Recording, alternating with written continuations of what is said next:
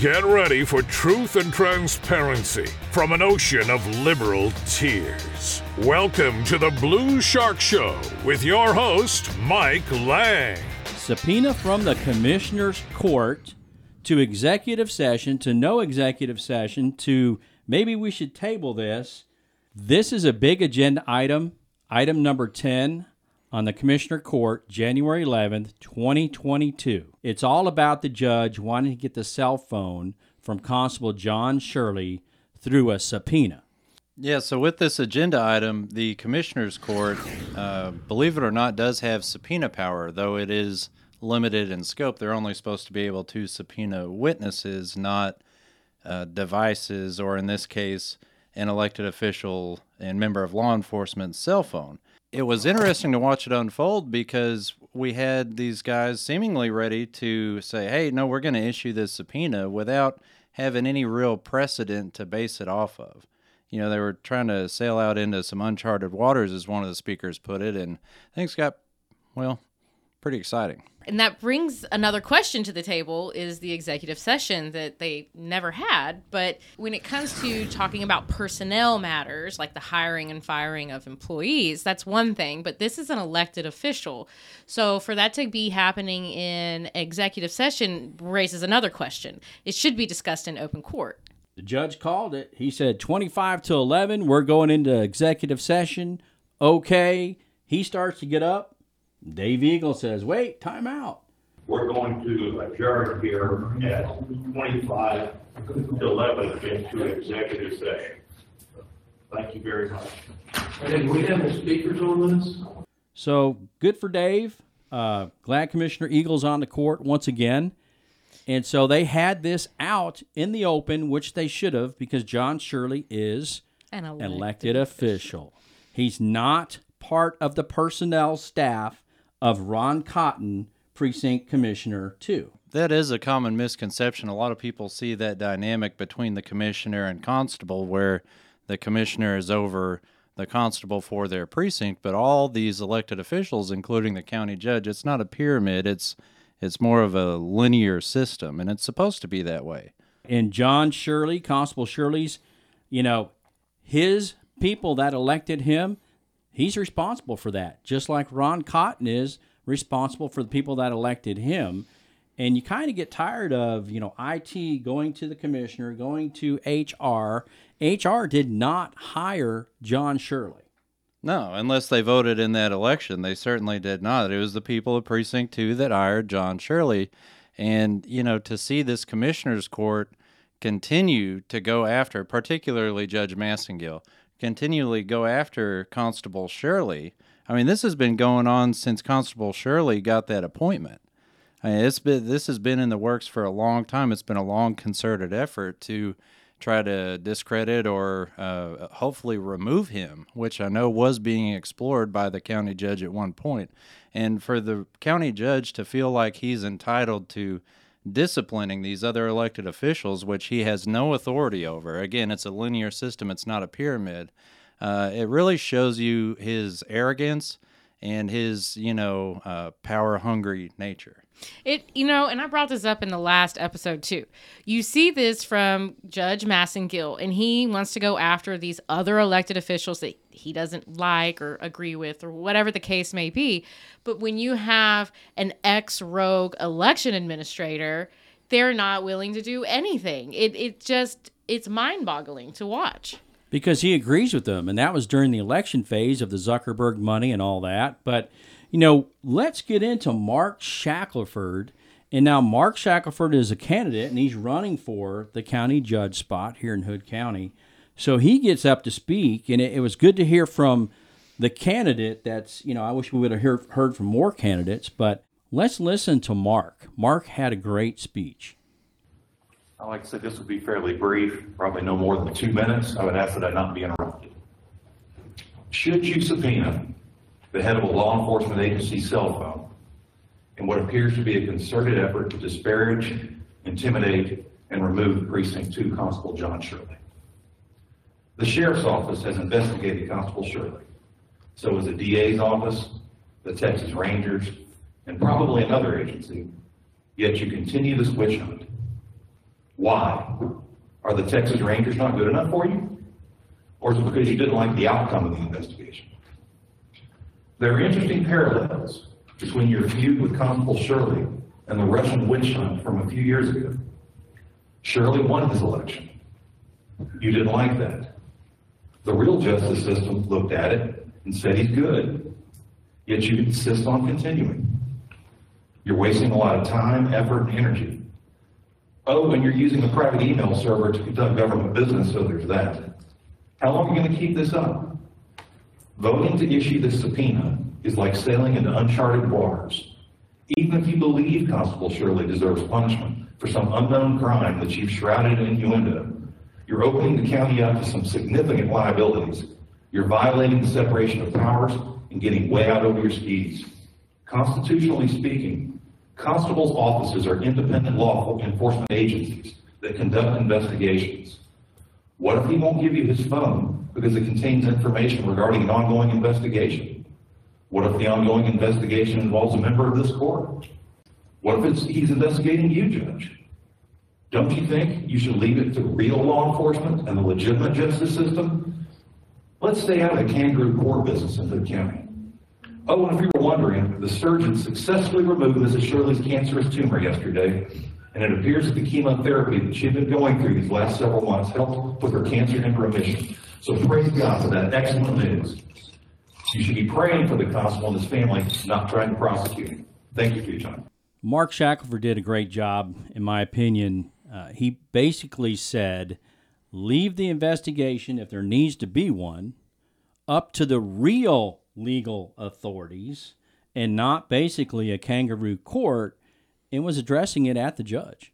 And he made some great points in there, one specifically being if there's some ongoing investigation of one of the members of the court and the judge is trying to get his hands on that information, that is a huge conflict of interest. And that, I mean, there's there's so many consequences to that that it would just open up a can of worms for the court. So he made some great points in there, that being one of the ones that stuck out to me the most. You know, for them to ask for this phone, like you said, he's the head of a law enforcement agency, the constable's office of Precinct two.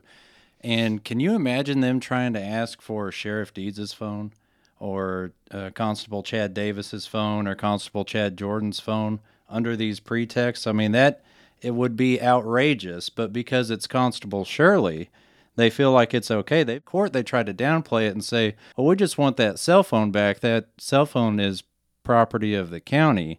But in reality, the county has a budget every year, and that cell phone and the service is budgeted for, and it was approved by the commissioner's court, and it was issued to Constable Shirley's office. And until such time that Constable Shirley is no longer the constable for Precinct two, that's his cell phone, in my opinion. And going back to the legality of this, and yes, under Local Government Code, Chapter eighty-one, it says they can bring people to court and do certain things, but they are not an investigative agency at all. And then you start talking about evidence. Then do you have reasonable suspicion? Do you have probable cause? What is it that you need to bring all this to court? Who's going to investigate it? And if John Shirley decides not to give the phone, what are the penalties? So they're opening up a big can of worms for Hood County. We had a few more citizens that stepped up to speak, and then all of a sudden the judge got really excited, and he had to put up a letter from I T that he said, this came in yesterday.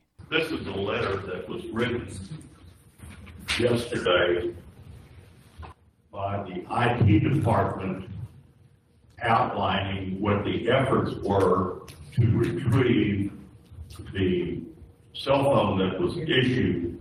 Yeah, like it was some kind of smoking gun. Right, and it was dated October eighth of twenty twenty-one. You know, it, I think it was also parts of that were in the newspaper. It had been circulated online. I mean, this letter was old news, but I guess the judge didn't know that or was, you know, trying to deceive everybody. Well, he was taken back because he turns with a bewildered look on his face, and he looks at Cotton, and he's like, is this true? Have people seen this? And that was when I think Sharon Shelander came up to speak. Thank you for letting me speak.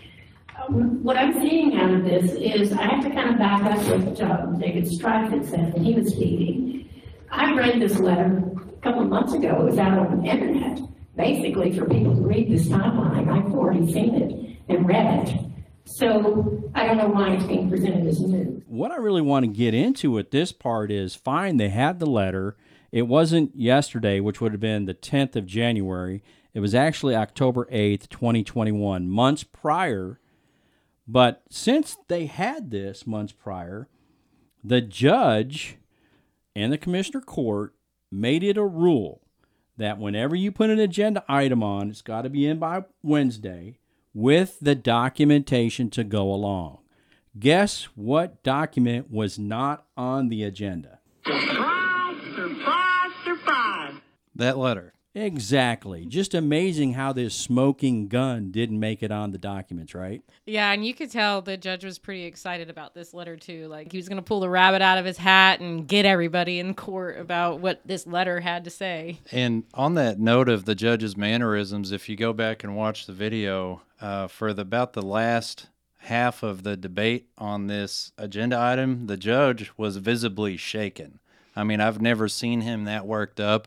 You could tell he was in a mode of uh, what I would call severe insecurity, where he's just, you know, reacting real fast and has these big expressive looks on his faces. Honestly, he looked real weak. So the judge continues to read the letter from the I T department, and Owen wrote the letter, and he's part of I T. Uh, Drew is actually over I T, and both of them were out with a sickness, so they were not at court.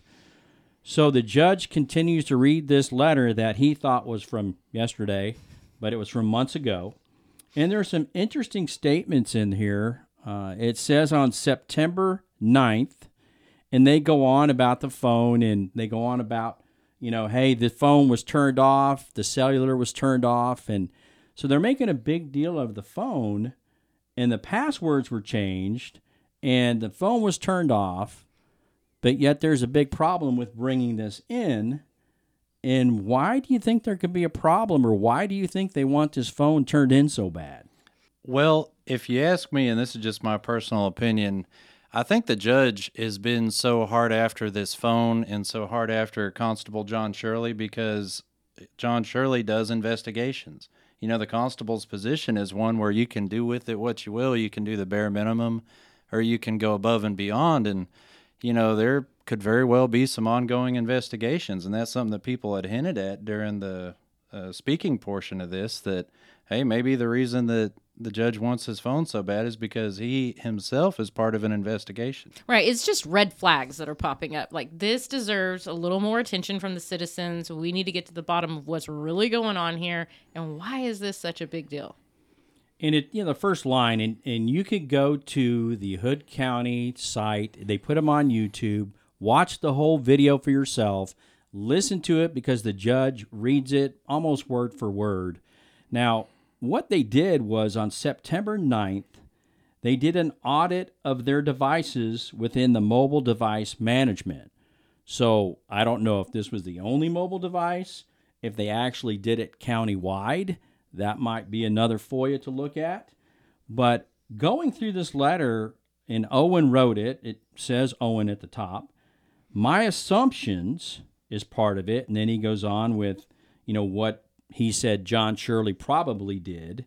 Uh, by looking at personal records, um, in my view, as it stands, um, and then he says something like, in short. So there's a lot of assumptions. There's a lot of guessing. Um, not saying that Owen's not doing his job at all. He's, you know, trying to find out where the device is, at whose direction. We really don't know at this point until we do more FOIAs. But this letter is kind of written in a strange way, and that needs to be kind of addressed. So when you're reading the language in this letter, it's extremely subjective. It's not based on fact. It is based on someone's opinion and assumptions. It says so right there in the letter. And the court is thinking about issuing a subpoena based on someone's assumptions?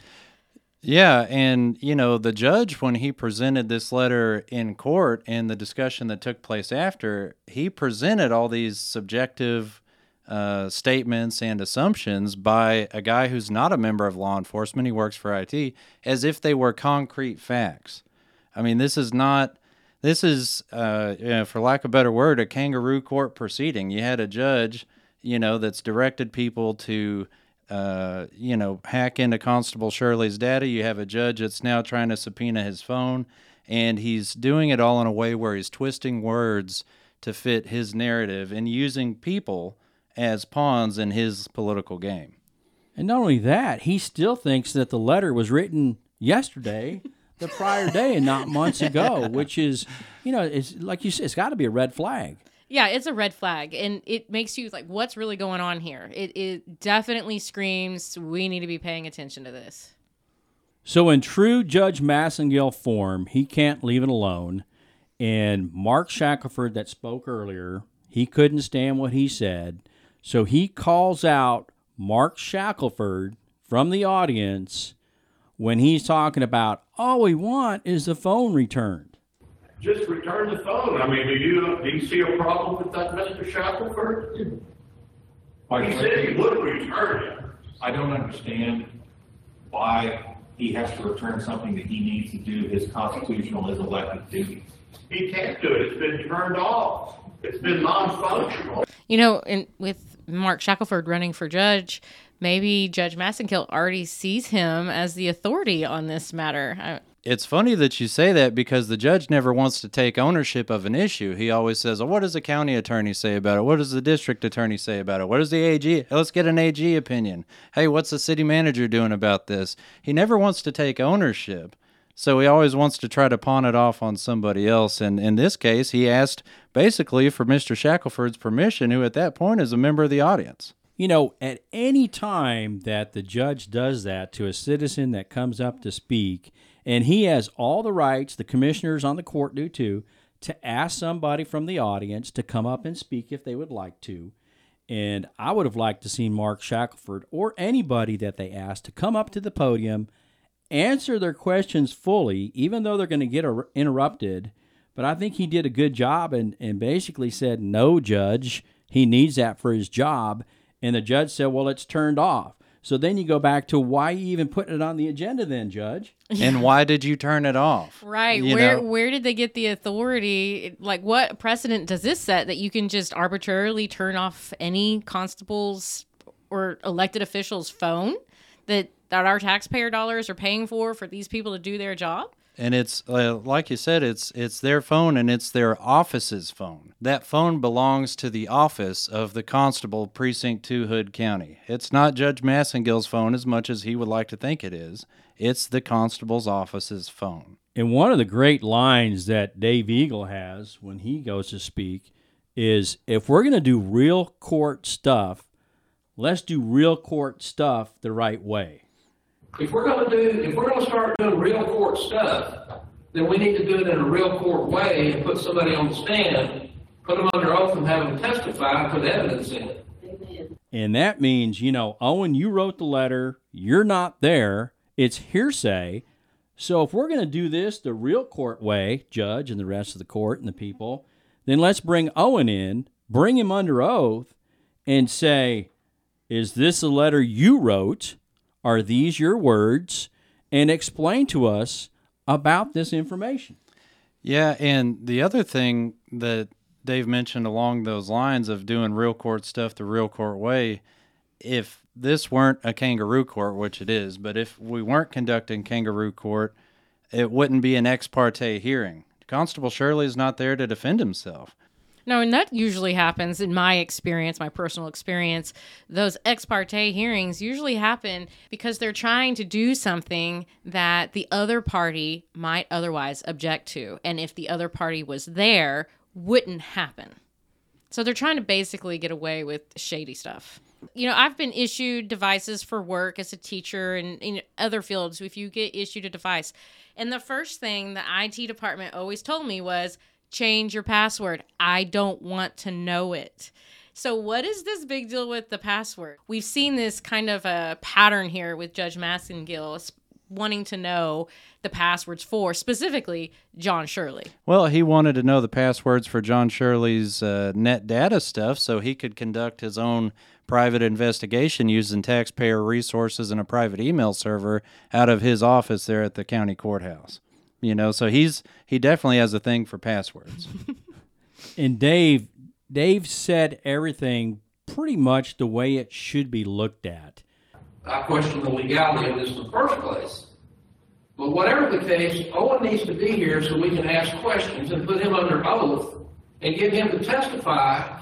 It's, if we're going to do this, where's the evidence? If we're going to do this, where's John Shirley? If we're going to do this, where is Owen? Let's put everybody under oath and get to the bottom of this. Why is it so important that we do this now? And if you look at it through that lens, the only person really pushing this is Judge Massengill and a little bit of Commissioner Cotton, but it's mainly the judge. Why is he so obsessed with this? Why has he been conducting this investigation into John Shirley going back from basically the day Judge Massengill took office? Why is he getting John Shirley's passwords from the sheriff's office, skipping the whole due process and, uh, you know, judicial oversight? Why is he doing all this without a warrant? Why is he trying to conduct a kangaroo court? To me, it really looks like the judge knows that he has something to hide, and he knows that John Shirley probably has information pertaining to that. You know, you, you talked about the judge and maybe a little bit of Cotton being involved in this, and he spoke a little bit towards the end. And when Dave Eagle, Commissioner Eagle, was talking about putting Owen under oath, uh, Ron Cotton was very interested on what Dave Eagle was having to say about putting Owen under oath. Whatever the case, I believe that Mister Owen needs to be here so we can put him under oath. Chapter eighty-one gives us the does give us subpoena authority, although I question whether we... So in the end, off of agenda item number ten, they all voted five to zero to table this agenda item. So they won't be issuing a subpoena based off of assumptions and subjective viewpoints. The commissioner court, except for Dave Eagle for the most part, left this open for, and please go watch the videos, people, watch the entire video, but it left it open to different interpretations, different theories on where you stand on this. But Dave Eagle had the best line, you know, real court stuff in a real court way. And when he brought that up, and that that's what you were talking about, that kind of turned the tide, other than the big smoking gun mm-hmm. where the judge thought it was yesterday, but it was October. But that really turned the tide, I think, with a couple commissioners. And I think in a real court way that this agenda item got real in a real agenda item way. I think that's when you saw the judge saying, I don't want to do this. I don't want to subpoena this, but... So let's just go ahead. Is there a motion to table? So all of a sudden now, all this is getting brought up, brought up, brought up, and boom. Now it's, hey, we better table this. If we will have a motion if y'all want to table it or issue the subpoena. I don't care. By the end of it, the judge was backtracking everything. You know, the fact is, Judge Massengill is the one that put it on the agenda to do this uh, subpoena due casticum. And now he's saying, well, I don't want to do this. I don't want to do this. Yeah, you do, Judge. You just didn't want the light shined on it, on what you were doing and why you were doing it. Right. All those red flags that have been raised that now we really need to be paying attention to this. And, you know, what this shows me, just outside looking in as a citizen observing all this happen, is that the judge is truly upset that he can no longer call I T up and say, hey, what's the password for John Shirley's phone so I can get in and access whatever information is in there. We've already seen it once with the net data files, and now he can no longer access possible information on the phone, and this is basically him throwing a hissy fit. And a few things to keep in mind with the judge as we do head into the March primary election cycle. Uh, the judge put himself in a position now to where he feels like, and he has been exhibiting a lot of power and influence. Some of it is beyond the scope of the office uh, he's elected to. And Judge Massengill has been manipulating the system in a way that benefits him personally. Please go watch the video for yourself. Decide for yourself. But remember the line, real court stuff in a real court way. Shark Show out.